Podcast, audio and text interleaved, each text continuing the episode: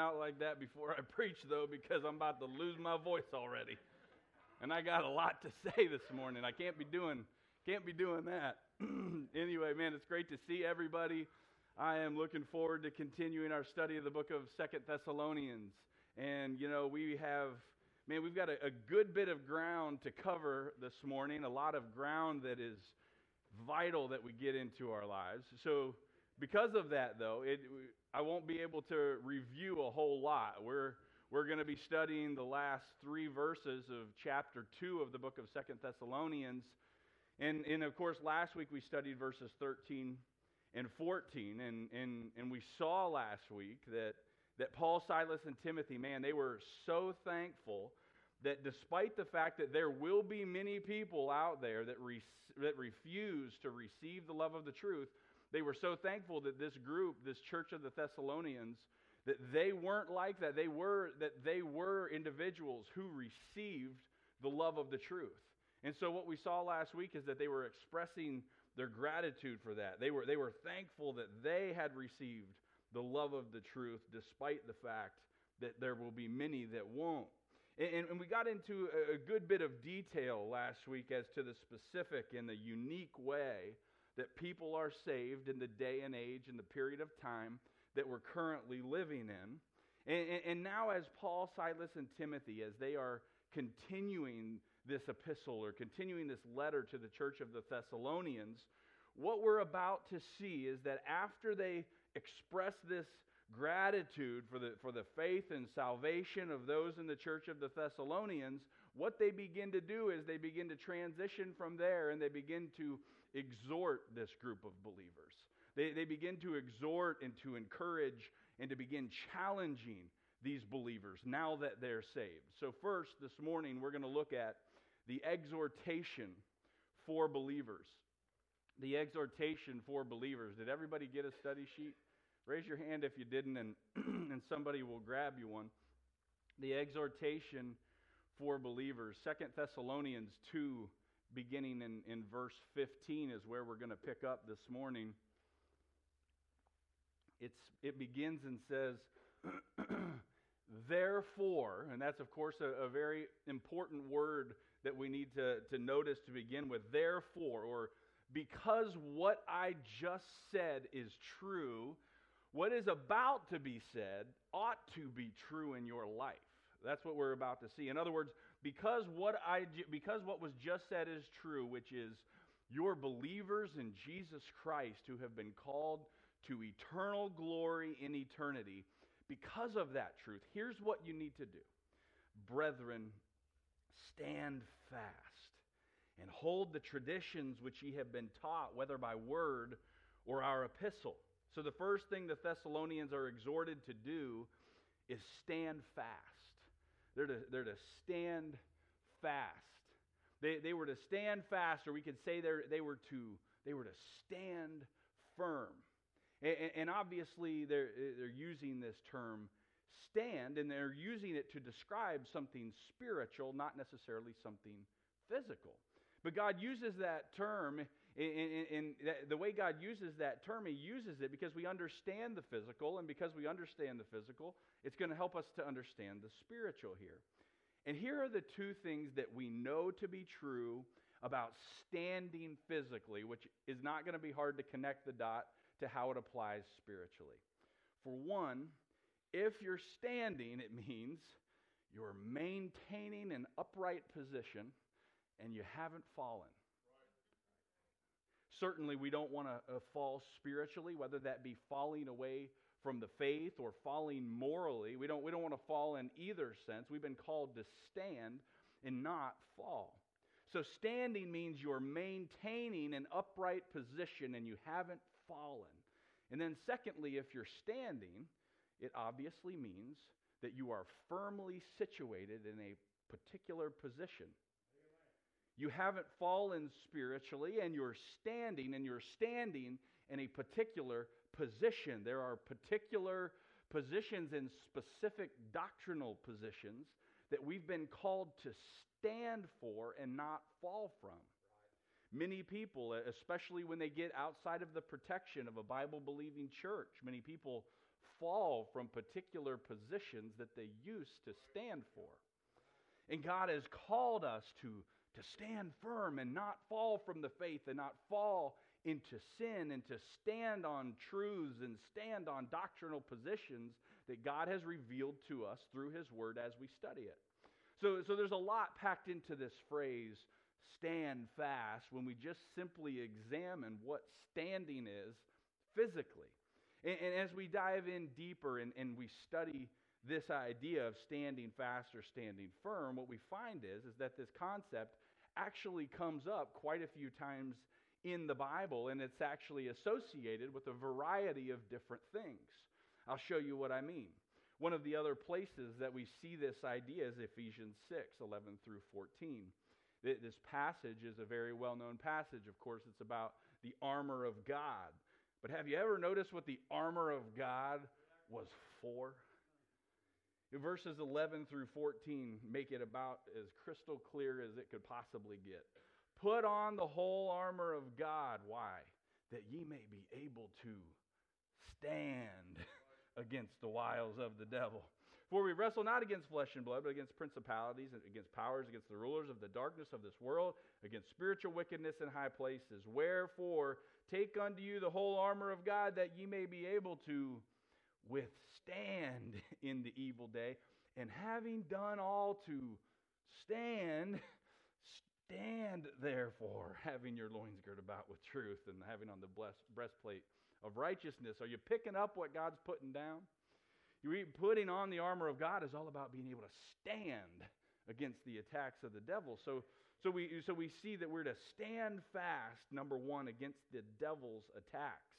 Listen, the attacks are going to come. It, it, that's, not a, that's, not a, that's not a if, that's a when. Some of you are living in the midst of attacks right now as we speak. The attacks are going to come, and we've been called to put on this armor so that we can stand against the attacks and not get wounded and sidelined and fall. And, and because that's what Satan's attacks can do, can't they? They, they can cause us to, to get discouraged and they can cause us to get disillusioned and they can cause us to fall. They can cause us to fall morally because Satan is working in conjunction with our flesh and he's trying to hit us where we're weak and where we don't have on the spiritual armor. Satan can come in and deceive, and he can try to get us to fall that way too, and try to get us to fall from doctrinal positions that God has clearly revealed to us. So we armor up so that we're able to withstand Satan's attacks and, and we're able to stand in the proper position and not fall. So when God tells us to stand firm, we, we see that one of the ways we must stand firm is against the inevitable attacks from the devil. 1 Corinthians 16 13 is, is another place in the Bible that talks about standing fast. And in this passage, we learn that we're to stand fast in the faith, is what it says. We're to stand fast in the faith. Here's what the verse says 1 Corinthians 16 13. it says, Watch ye, stand fast in the faith, quit you like men, be strong. We're, we're, to, we're to stand fast in the faith. Have you ever seen someone fall from the faith? Man, it's a sad thing. They were, they were previously standing firm and they were rooted in the faith and they're following the Lord. And as time goes by, it becomes very apparent they're no longer in a standing position anymore. They've, they've, they've fallen. And oftentimes, the reason they've fallen is because they've, they've fallen short of what this verse describes for us that we ought to be doing. They've, they've fallen short of God's call on our life to watch. It's late in the night, and believers in Jesus Christ, we've been called to watch and be alert and be aware of what's going on around us spiritually, all over the place. We previously learned that in 1 Thessalonians 5 6 we, we learned that we're, we're living in this spiritual nighttime. And so, as believers that are living in a spiritual nighttime, we're to watch, and watching is contrasted with sleeping. We're to watch and not sleep. That's why we've got to watch and we've got to stand Because you know what's almost impossible to do while you're standing? Sleep. It's pretty much impossible to fall asleep standing up.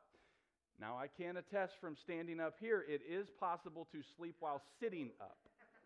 I, that, that I know is, that much I know is true. But sta- falling asleep while sitting up is a whole lot different than falling asleep while standing up.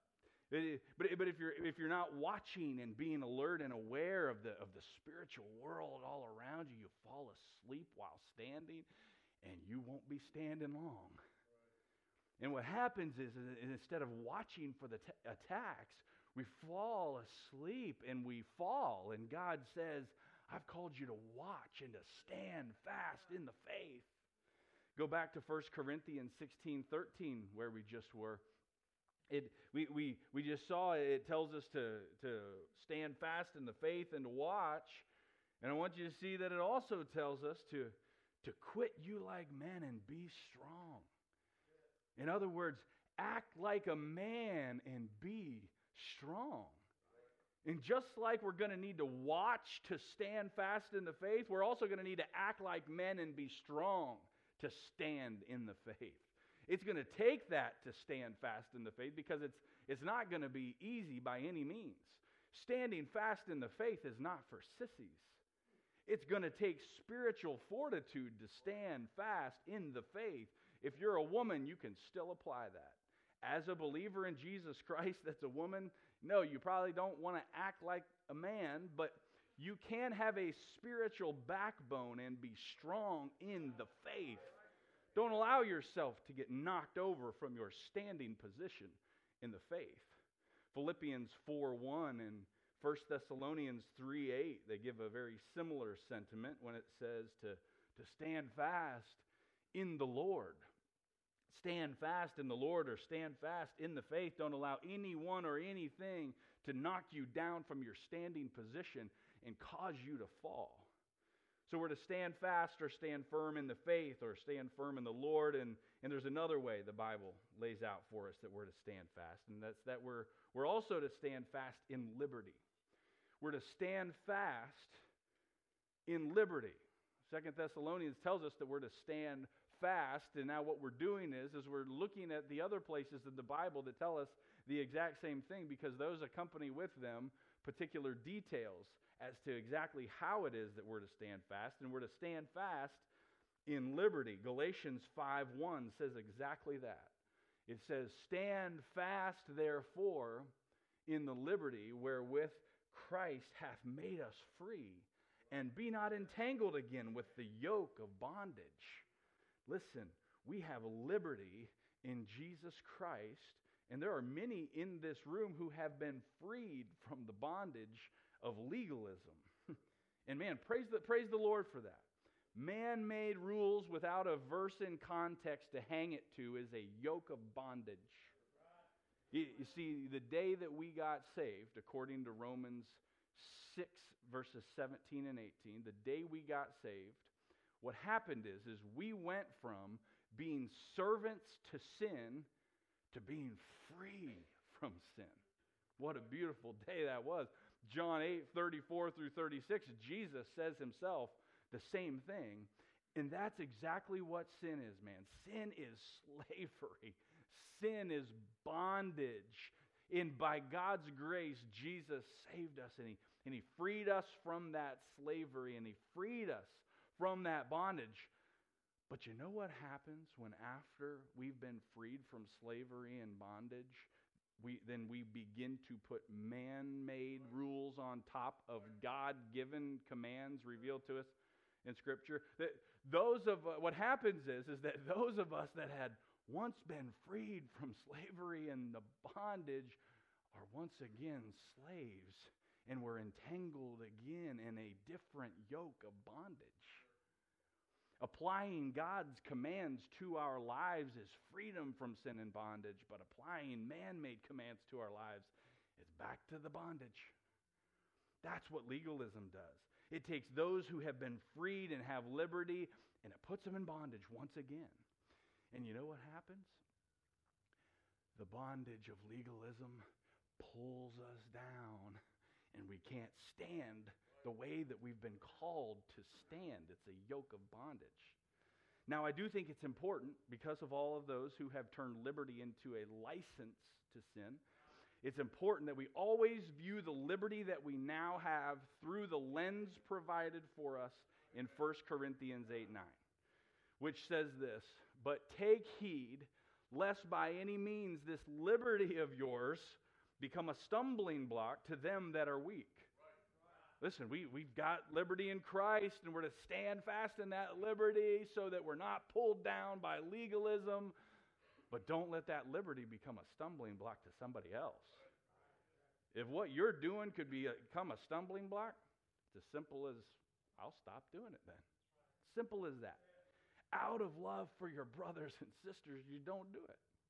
So that's the lens that we view our liberty through, while at the same time, God is saying to us, man, don't get pulled down into legalism because it's going to pull you down. It's going to keep you from standing fast in liberty.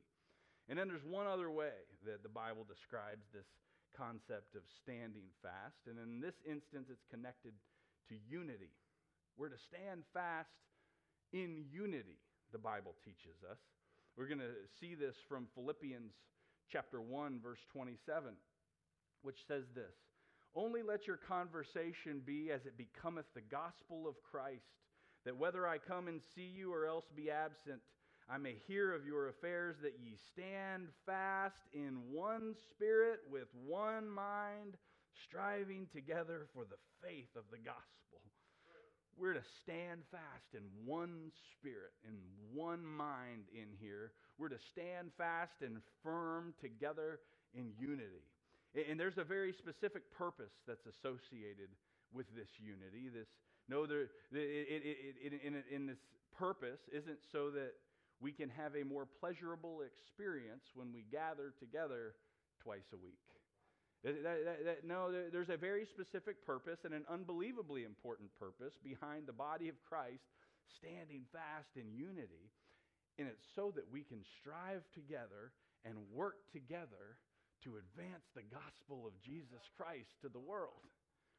You see, the church isn't a group of people that you come together with once or twice a week simply to get spiritually fed. I hope that is a part of what is happening in your life. I really do. But it's actually bigger than that. It, it, it's, a, it's for a bigger purpose than that. We're a group that assembles, and the spiritual feeding is for the same exact purpose as the spiritual unity. It's all for the ultimate purpose of the furtherance of the gospel of Jesus Christ to the world.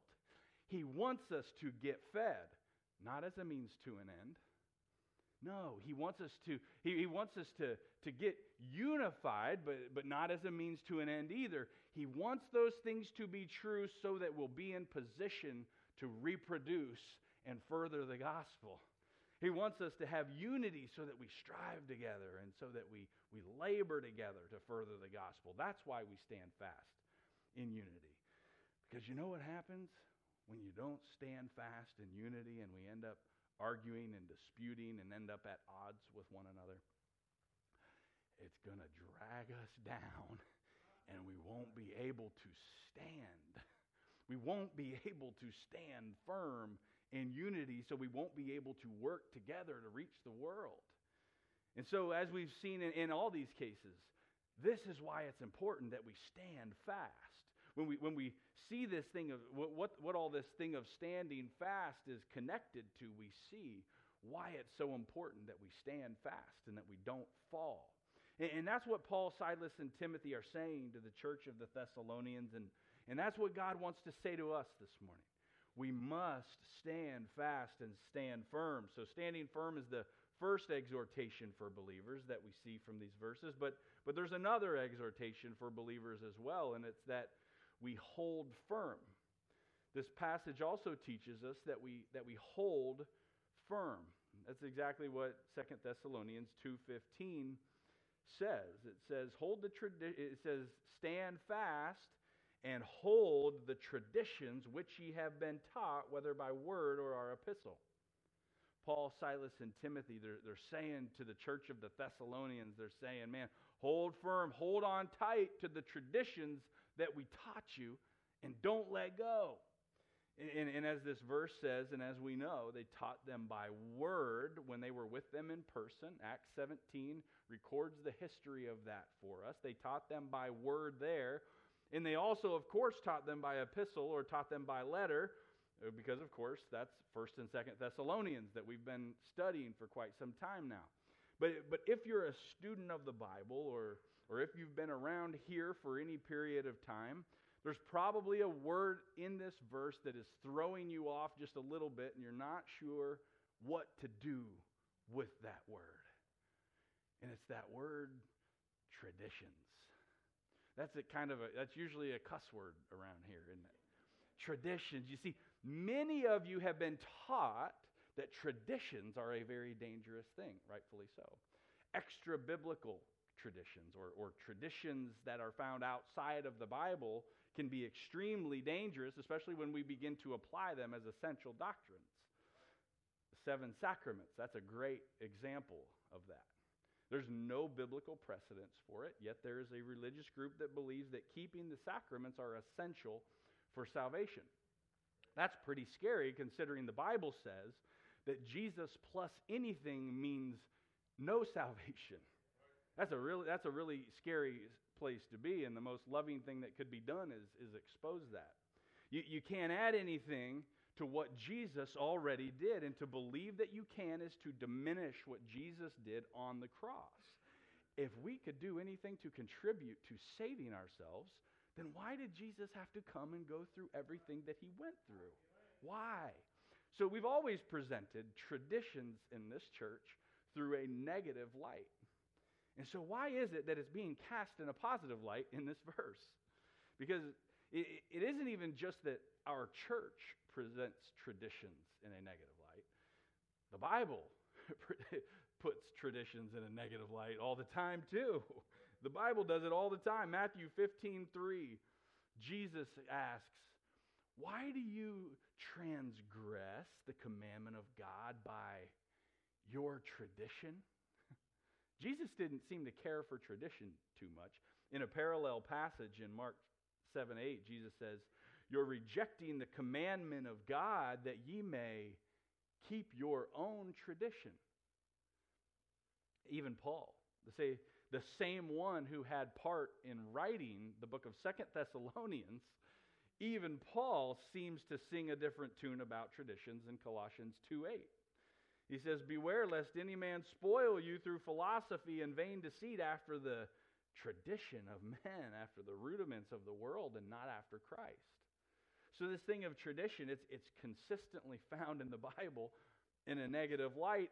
And I just wanted to make sure that we address this issue because we can tend to get all worked up about things in the Bible that we don't understand or that seem to be in conflict with other parts of the Bible when most oftentimes there's just a very simple answer and a very simple explanation. And the explanation is quite simply there's a major difference between man's traditions and God's traditions. Those are two very different things. On the next slide, we see all the verses that we, that we had just looked at again.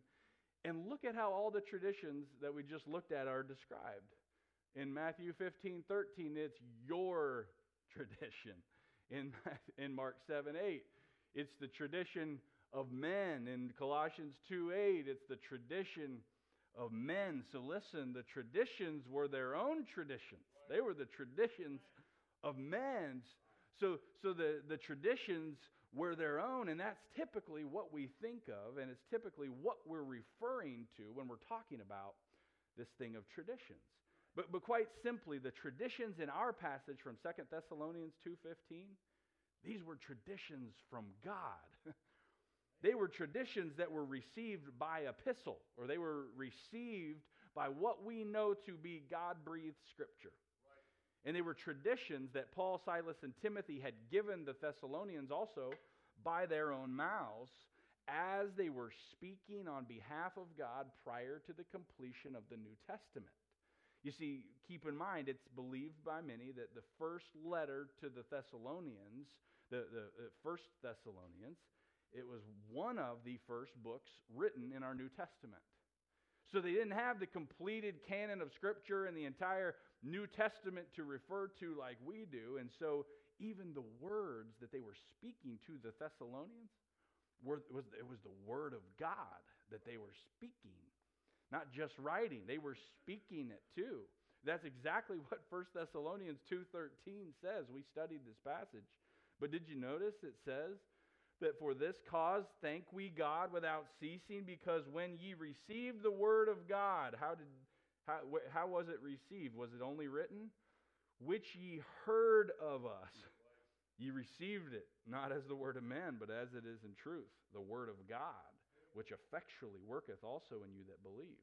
Listen, we understand that the, the, the two letters that were written to the church of the Thessalonians, 1st and 2nd Thessalonians, we understand those letters were they were scripture, but so was what they were saying when they were with them.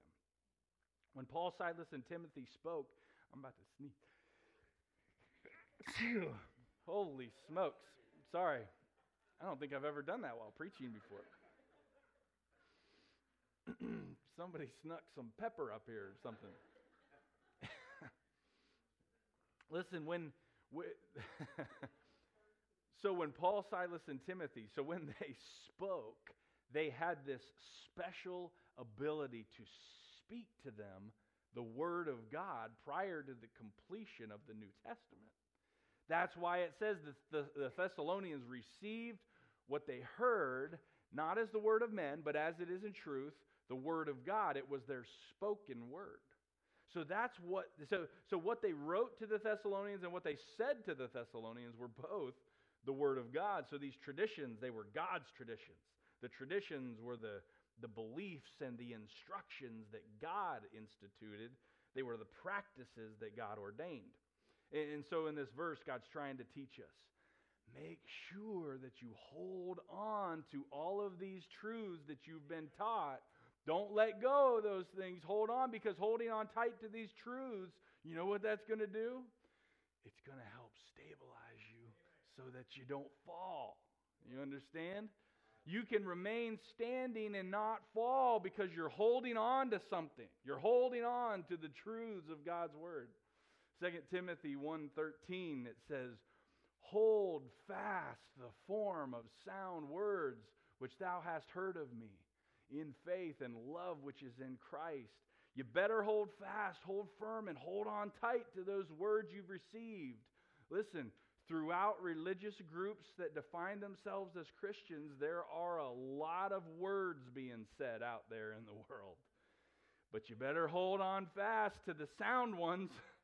You better hold on tight to what's sound and true. Don't allow anything or anyone to cause you to let go of those words. Titus 1 9, it talks about the qualifications of an elder, and it says, holding fast the faithful word as he hath been taught, that he may be able by sound doctrine both to exhort and to convince the gainsayers. How is it that we're to exhort and convince the gainsayers or to exhort and convince those who are in opposition to the faith? We do it by sound doctrine, not just any old doctrine. There are a lot of doctrines that have a verse attached to them that aren't sound and true and rooted. We, we do it not just any doctrine, but sound and true doctrine, and we're able to do that by holding fast the faithful words that we've been taught. 1 Thessalonians 5:21 says, "Prove all things, hold fast that which is good." There's a lot of religious chatter that goes on, and we have access to all of it. We have no shortage of that. But listen, prove out what you hear and hold fast when you find the good. And, and it's interesting the way it works because a lot of the Christian life is all about being able to let go of things, right? We've got to we've got to let go of fleshly lusts and desires, and we've got to let go of our of our rights, and we've got to let go of our desire to control all the circumstances of our lives and let go of our right to be treated better than that. And we could go on and on and on. But in the midst of letting go of a lot of things, God's also called us to hold on to some stuff too. And God's called us to hold fast and, and hold firm to the truth of God's word and to sound doctrine and hold on to that thing. We got to learn to let go of a lot of things, but the truth and sound doctrine, that's something we can't let go of that. And that's what Paul, Silas, and Timothy are exhorting the Thessalonians to do and what God is exhorting us to do. Stand fast and hold firm.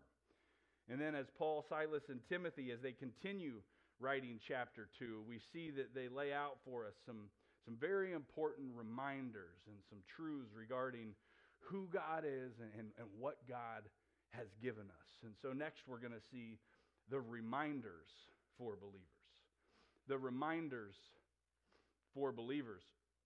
There are some certain things about God that Paul, Silas, and Timothy that want to remind the Thessalonians of. 2 Thessalonians 2:16. Here's what it says. Now our Lord Jesus Christ Himself and God, even our Father, which hath loved us and hath given us everlasting consolation and good hope through grace. In this, in this verse, though one name of God probably would have sufficed and we probably could have caught the drift, Paul, Silas, and Timothy sit there and they rattle off these multiple names of God. They just kind of keep it going. They're kind of milking it for all it's worth here. And they do that because they want to put a reminder in front of us. And they say, hey, in the midst of all of this stuff, in the midst of this exhortation and all of these things that's going on, we want to remind you of who it is that you're dealing with. And we're, we're reminded in this passage of who God is. And in, in, in, that, in the verse that, that we just read there in verse 16, we see God is described as our Lord, He's God, and He's our Father. And, and, so, though most of us, we of course know the reality that our Creator's identity, we, we, we know these things that He's Lord, and yes, He's God, and He's Father, and, and we know that intellectually. But man, it, knowing that in, intellectually is totally different than actually relating to Him through what those names mean. And so, let's take a second to talk about knowing Jesus as Lord or knowing God as, as Lord. That's number one. We, he's defined as, as Lord. You see, there's coming a day, y'all, when every knee will bow and every tongue will confess that Jesus is Lord. It's just a matter of whether we're going to do it now or when it's too late. But it's going to, everybody's, they're going to realize it one day, but the day that you realize it may be too late. And, and let's be, be sure to understand what Jesus being Lord actually is, because what the word Lord means is it means something that sounds even a little more hardcore than Lord. It means master. So, you know what that means when Jesus is your Lord and your master? It means that the only word in your vocabulary in response to him is a resounding yes. God reveals to you through time in His Word or through preaching that there's something in your life you need to stop without any deliberation or reservation. Yes. God reveals to you through your time in the Word or through your time or through a time of preaching that there's something in your life that you need to start without any hesitation or deliberation. Yes. Is that characteristic of your life? Or, or, or are we more inclined to do the, I feel convicted, but I'm going to proceed and continue down the same path I'm on. And I'm not going to do what I know I need to do, and I'm not going to stop what I know I need to stop. See, when we do that, understand that's what is characteristic, practically speaking, of someone who does not have Jesus as the Lord of their life. In fact, it's characteristic of someone who isn't saved, actually. And, and it's scary because that's what salvation is supposed to be about, right? Jesus becoming the Lord of our lives. And I'm sure Jesus is dying to ask a lot of us the same question he asked in Luke 6:46. Luke 6:46. Is it in there? All right, that's okay. Why you, you guys know the question. Why call ye me Lord, Lord, and do not the things that I say? Is there something you don't understand about what that word means? Right? That's what he's asking. And man, that's, that's important that we get that thing nailed down and we evaluate our lives and figure out is, is Jesus Lord? Do we just call him that? Or do we act like that? The next title we see in this verse is God. Of course, this is the, this is the obvious one. Of course, we're looking at who God is, and surprise, surprise, he's God. You know, but, but it's easy to use that name and not understand what that name actually means. But, you know, Corey was just been talking about a lot of this stuff this past Wednesday night. But, but one of the things I want us to consider about God is, is that in the Bible, over and over again, we see this principle. When He is our God, we are His people. This, this, this, this is a recurring theme in Leviticus 26 12. It says, and I will walk among you and will be your God and ye shall be my people. Jeremiah 7:23 says, "But this thing commanded I them saying, obey my voice and I will be your God and ye shall be my people." Ezekiel 36:28 says, "And ye shall be my people and I will be your God." And we could go on and on for a while actually with finding a phrase like that in the Bible saying the same thing. And at the heart of it all is this God has always desired that there would be a group of people who were separated unto Him and He would be their God. And listen, He's not just God, it's so much better than that. He's, he's your God. And, and, and, and that's the unbelievable reality that the God has now become your God. He's become our God. Wow. And as your God or as our God, He wants to dwell in us and He wants to walk in us, according to 2 Corinthians 6 16. 2 Corinthians 6 16, it says, and, and, and what agreement hath the temple of God with idols? For ye are the temple of the living God, as God hath said, I will dwell in them and walk in them and I will be their God, and they shall be my people. So, so he is our God, and we are his people, and God's desire is to have a close, intimate relationship with us, so much so that he designed it that he would dwell in us and walk in us. We talked last week about, about the fact that God dwells in us and we dwell in him, but he not only dwells in us, God describes how this works in, in more detail, and he actually says, and, and walk in them. He dwells in us and walks in us. Let, let me ask you, as God walks in you, what all is he finding in there? Are there places inside of you that you're blocking him off of? That you're keeping to yourself? Are there places inside of you that God isn't welcome to walk because you're hanging on to stuff you shouldn't be hanging on to? You see, we know him intellectually as God, but practically speaking, that may not be the case. And then the last way God is referred to in this verse is, is Father. He's referred to as, as Father. And in verse 16, it says, And God, even our Father, He's our Lord and He's our God, but may we never get too far removed from the reality that the same one we submit to as Master and call Lord, and the same one who is our God and we are His people, also wants to relate to us as. And because we tend to see our, our Heavenly Father the same way we see our earthly Father, like we've been learning on Wednesday night, based on the earthly father that you had, God being our father may seem like the greatest thing in the world. And in other cases, that may seem like the worst thing in the world. Because some of our earthly fathers, man, they knocked it out of the park when it came to their God given responsibility to exemplify the Heavenly Father and to point us to the Heavenly Father. But many others didn't.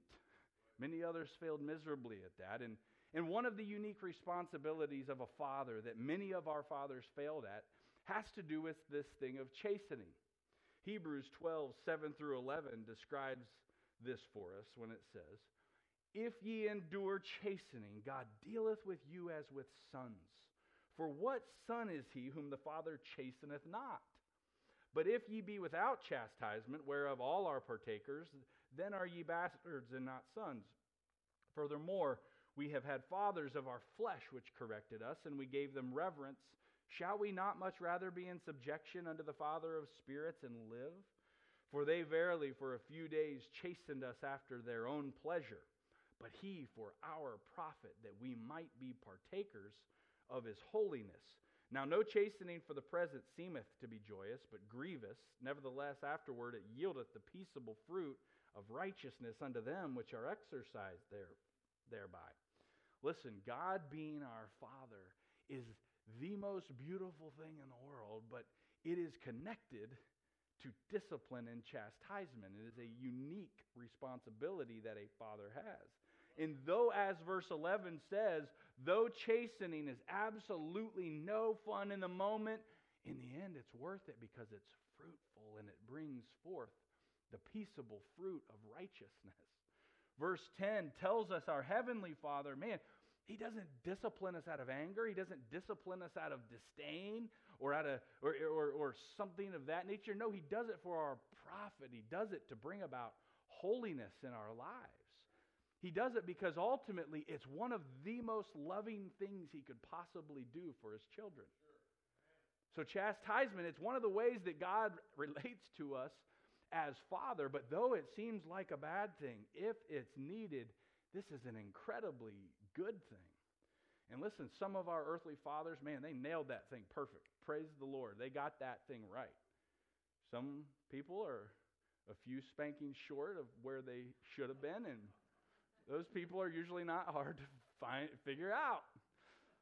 Some people got spanked, but they didn't get spanked in love. They got spanked in anger, and man, sometimes those people are easy to figure out too.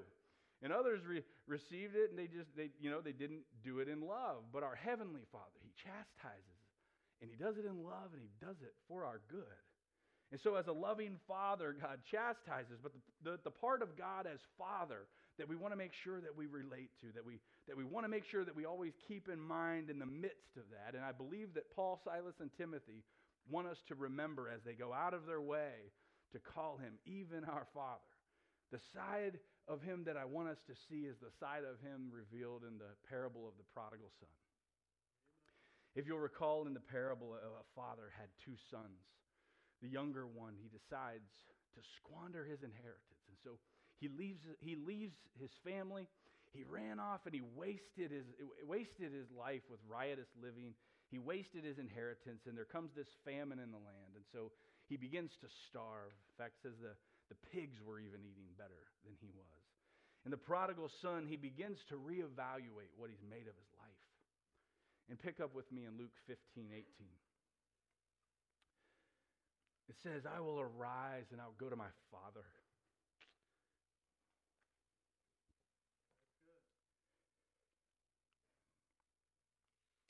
Say unto him, Father, I have sinned against heaven and before thee. and I'm no more worthy to be called thy son.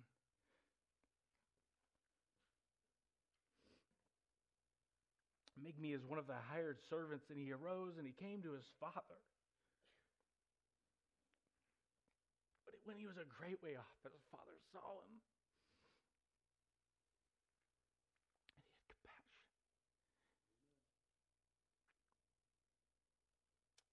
He ran, he fell on his kissed mm. him.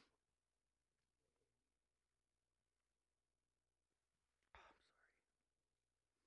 so when he's a great way off, his, his father sees him, and you just have to wonder how he saw him a great way off. And you just have to think that he saw him a great way off because every day he was waiting.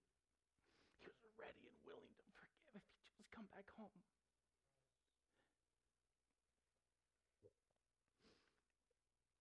Says he had compassion. He ran, he fell on his neck, and he kissed him.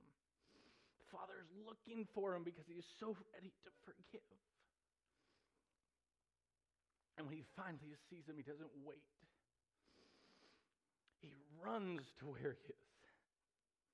And one of the beautiful parts of the story is that that same road that that child walked out in rebellion down is the same road that the father runs back down to receive him back. Compassion and forgiveness. Verse 21 it says, and the, and the son said unto him, Father, I've sinned against heaven, and in thy sight I'm no more worthy to be called thy son. But the father said to his servants, Bring forth the best robe and put it on him. Put a ring on his hand and shoes on his feet, and bring hither the fatted calf and kill it. And let us eat and be merry, for this my son was dead and is alive again. He's lost and he's found, and they begin to be merry. Listen, that's the kind of father that God is. He's, he's a father that's ready and he's willing to forgive.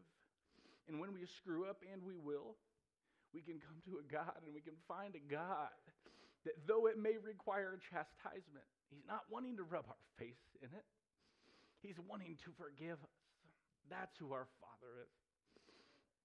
And so, as Paul, Silas, and Timothy write to the church of the Thessalonians, he clears off some space to remind them of who it is that God is. And from there, they immediately begin to remind us of what God gave us. What God gave, letter B.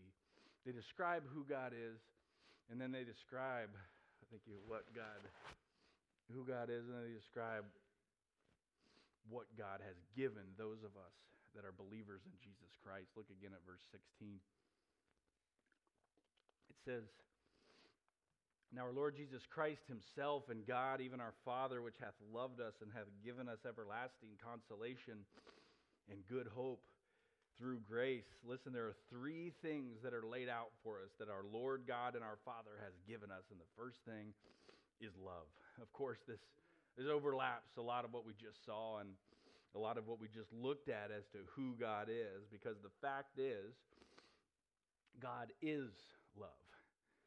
1 John 4 8 and 16, they both say exactly that. God is love. God doesn't just possess love. You understand that? Love isn't just one of his characteristics. He is love. It is the essence of his being, it is his essential nature. And if God ever ceased to love, he would cease to exist because God is love. And I, and I get that the reality that God loves us is a, is a truth that many of us have heard hundreds, if not getting into the thousands of times, depending on how long you've been around church. But though it's a very simple concept, man, may we never get too far removed from how absolutely unbelievable and beyond belief it is that God even knows or cares who we are, much less loves us. And I get how it works, man. Circumstances happen in, in, our lives that we can't understand, and, and we consciously or maybe subconsciously begin to doubt that truth, no matter how much we've heard it. And we can begin to feel like he doesn't love us, or he doesn't care, or maybe he's not paying attention. But listen, man, this is the same God that not only proved his love for us by dying for us, but according to Matthew 10:30, he goes as far as to say, even the hairs on your head are numbered. Now, for some of you, that is a very easy task. and for others, it's getting easier with each and every passing day, isn't it? But you understand what God is, what Jesus is trying to teach us by saying that. Here's what he's saying.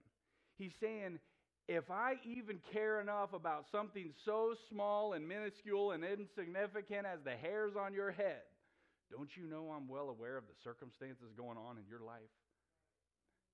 If I even care about that, can't you see how much I care about everything going on in your life? so that's one of the things that Paul, Silas, and Timothy tell us that God has given us. He's given us his love. And according to this same verse, he's also given us everlasting consolation. That's what verse 16 goes on to say. He's given us everlasting consolation. In other words, He has given us something to forever console us and to forever give us solace. And, and we see this reality laid out for us in Hebrews 13, 5 through 6. For those of us who are believers in Christ, this is what it says Let your conversation be without covetousness, and be content with such things as ye have. For, for he hath said, I will never leave thee nor forsake thee, so that we may boldly say, The Lord is my helper, and I will not fear what man shall do unto me. Listen, God has given us everlasting consolation because his promise to his people is that has always been that he'll never leave us nor forsake us. Now, in the New Testament, that promise takes on a whole new life because the Holy Spirit of God took up residence inside of us permanently. So, in light of that permanent indwelling, what this passage is teaching us about God never leaving us is something that in some cases is an unbelievably good thing, and in other cases is an unbelievably bad thing. It's kind of like that the principle of reaping and sowing, right? You, you, you're going to reap what you sow. Okay. Well, if you're doing what God called you to do and you're sowing to the Spirit, then that's a wonderful truth to understand. but if you're sowing to the flesh, then man, that, you know, not doing what God's called you to do, that's, a, that's an awful truth to understand, isn't it? And this truth of God never leaving us or forsaking us works the exact same way. Because this verse is coming off the heels of talking about sexual sin. And, and that's the cold, hard reality. If you're a believer and involve yourself in sexual sin, God will never leave you nor forsake you, so don't take him with you when you do all that trash. That's clearly the negative application. But the positive application for those living how we've been called to live is that no matter what we're going through, God will never leave us nor forsake us. And because of that, we know what verse 6 says is true. We can boldly say, no matter what's going on in our lives, the Lord is my. And even if, as a result of our faith in Jesus Christ, even if that causes us to reach a place where our life is at stake because of it, we don't have to fear what man can do, with us, do to us, no matter how dark things may, things may seem in our lives. And because he'll never leave us or forsake us, our future is secure. We're eternally secure. Nothing can keep us from the future reality that we're going to spend eternity with the Lord because he'll never leave us or forsake us. That, my friend, is what you call everlasting consolation. And God is, is reminding us of this reality that God has given us everlasting consolation as believers in Him. There's, there's nothing that could separate us from Him. So, Paul, Silas, and Timothy, they, they remind us that God loves us. They remind us that we have everlasting consolation. And then they remind us that God has given us, number three, good hope through grace. Good hope through grace. That's what the end of verse 16 says. He's given us good hope through grace. And this is something else that, that we're reminded of and is extremely important that we live our lives with an understanding of this reality. We have good hope through grace. And, and I'll show you what I mean as we compare Scripture with Scripture. Here's how that good hope through grace is described in Titus 2:13. Here's what it says, looking for that blessed hope in the glorious appearing of the great God and our Savior, Jesus Christ. Our, our blessed hope is when our Lord Jesus Christ appears in the sky. He raptures us off of this planet and we see him face to face for the first time. And, and, it, and, it, and it's not our blessed hope as if we're hoping it's something that's going to happen, but we're not sure. No, it's something we have complete certainty in that gives us hope. That's what having good hope through grace is. It's the absolute certainty that we have that because of God's grace in our lives through salvation, that when this temporal existence is all over, we're going to be with the one that died for us as believers in Jesus Christ, God has given us that good hope through grace, and that's what we're looking for. That's what we're waiting for the return of Jesus when he meets us in the air. And God wants to remind us of that, Sure, most of us already know. I know God loves me. I know that we have everlasting con, con you know, we have everlasting consolation because he'll never leave us nor forsake us and that we have good hope through grace because we know how this life ends. Jesus is coming back for us. But God never wants us to get too far removed from those realities. We can't treat them casually. So we've seen that, that Paul, Silas, and Timothy, they exhort the Thessalonians. They give the Thessalonians some reminders, and then next we're going to see the aspirations for believers. The aspirations for believers. There are some things that Paul, Silas, and Timothy desire to be true in the lives of the Thessalonians that we see in verse 17. Their aspirations and desires for the Thessalonians was that the same one who was their Lord God and their Father, who, who loves them and has given them everlasting cons- consolation and good hope through grace, their desire is that that same God would, verse 17, comfort your hearts and establish you in every good word and work. So, first, Paul, Silas, and Timothy, they desired that the Thessalonians' hearts would be comforted. Their desire for, was for them to have comfort. Letter A, and listen, all those reminders that we just went through from the last verse, they're all pointing us to comfort. That's what those reminders are all about. God saying, You can take comfort by remembering who I am. I'm your Lord, your, your God, and your Father. And as your Lord, your God, and your Father, you can take comfort in the fact that I love you. no matter what your circumstances are, we can take comfort in the fact that our Lord God and Father loves us. And so, listen, because he loves us, we can take comfort in that because we know that the one that is in control of our lives and all things, and the one who either appoints or allows all things in our lives, loves us. And so that means everything that happens in our lives is either for his good or for our good or his glory. There's a lot of comfort we should be able to take in that. That same God has given us everlasting consolation, and we know that no matter what our circumstances are, God will be with us no matter what and will never leave us or forsake us. That should console us forever. That should be a great comfort to us. That same God has given us good hope through grace, and He's coming back for us, and we're going to see Him face to face and forever be with the Lord. That should be a great comfort to us. And God lays all these things out for us because He wants to give us comfort. He doesn't want the things that are going on in our lives to put us through the ringer.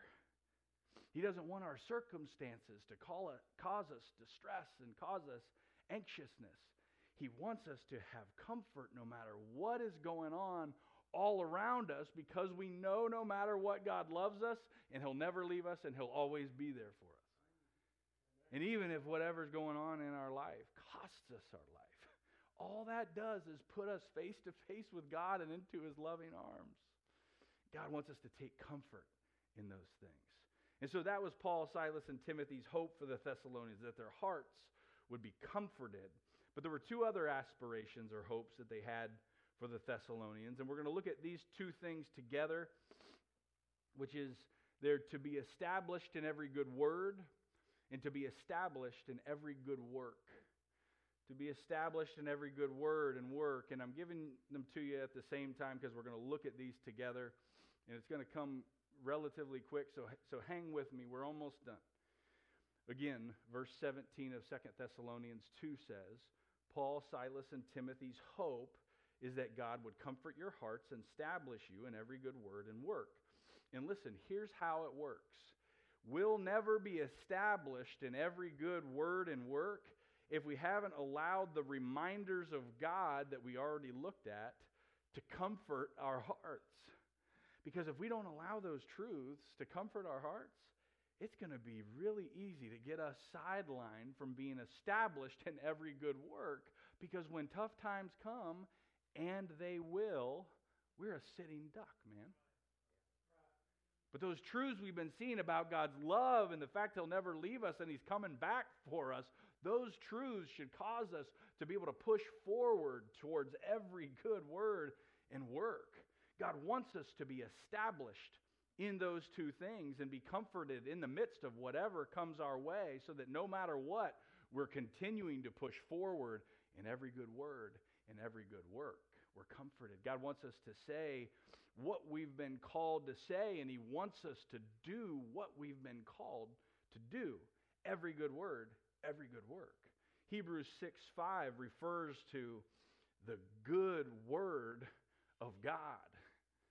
And listen, there's a lot of good words we can say, but there's no better words than the good word of God, that's for sure.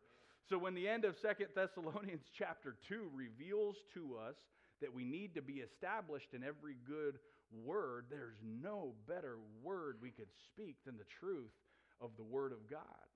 Our lives should be established and rooted in speaking the truth of the Word of God to a lost and dying world that's desperately in need of a Savior. That should be something that should be a common occurrence in our lives because we're established in that. Giving the message of the gospel to unbelievers should just be a part of our lives, just as normal as a Monday, normal as a Tuesday. Giving the truth of the Word of God to believers uh, should be as well, so that they'll be established. That should be a part of our lives. We've got to be established in that. But you see, we've got to not only be established in every good word, but also in every good work. Colossians 1:10 says it like this: that ye may walk worthy of the Lord unto all pleasing, being fruitful in every good work and increasing in the knowledge of God. What pleases the Lord is that we walk worthy of the Lord by being fruitful in every good work. God has called us to live lives that are characterized by good works. Ephesians 2:10 says, "It's always been God's plan that believers in Jesus Christ would walk in good works after salvation." Our lives should be different than the rest of the world's now. We are a child of God. God is our Father. How are we not going to act like our Father? We aren't saved by good works, but now that we are saved, it's God's design that we would walk in good works. And let me just tell you, in, in, in Christianity today, it is extremely challenging to find someone rooted in both. You can find those that are established in one or the other, but man, it's hard to find someone established in both. You can find people that have been established in every good word, and they share the gospel a lot, and you're like, wow, man, this dude is bold with this thing. The problem is that a lot of people that talk about their faith the most, when you get a little closer to them, something stinks. And it's their life, it's their works you realize they're not established in every good work, are they? Their lives don't match their mouths. And then you've got other, another group of people. They live holy lives and they're established in every good work, but they rarely open their mouths to share the gospel. And they rarely disciple anyone. They're not established in every they're not established in every good word. And you see y'all, we've been called to both. The world is filled with Christians that are either established in one or the other, but they're not established in both. And that causes a major problem because God designed those two things to work together. God's plan was that his people would have good works while at the same time they would be speaking good words. God's plan was that his people would live holy lives while at the same time sharing the gospel and establishing people in the faith. But we live in a world where you can hardly find someone who's got both of those things true of their lives. Let me ask you this morning, man, which one are you missing? Which one of those are you missing? Listen, maybe it's neither, maybe it's both. Would you deal with what God's revealing to you this morning, right now? Let's pray. Father, we love you. We thank you. We thank you for who you are, God. We thank you for all the, all the consolation you've given us, all the comfort that you've given us and you've given it to us, God, so that so that we can we can be used, so that we can be established in every good word and every good work. God, I pray that would be true of our lives. Pray we would be bold with our mouths from the backdrop of a holy life and that it would line up the way you've called it called us to have it lined up, God. We love you. We thank you for saving us. We thank you for loving us. We thank you for forgiving us. And we pray you'd be honored in the service this morning. In your name we pray. Amen.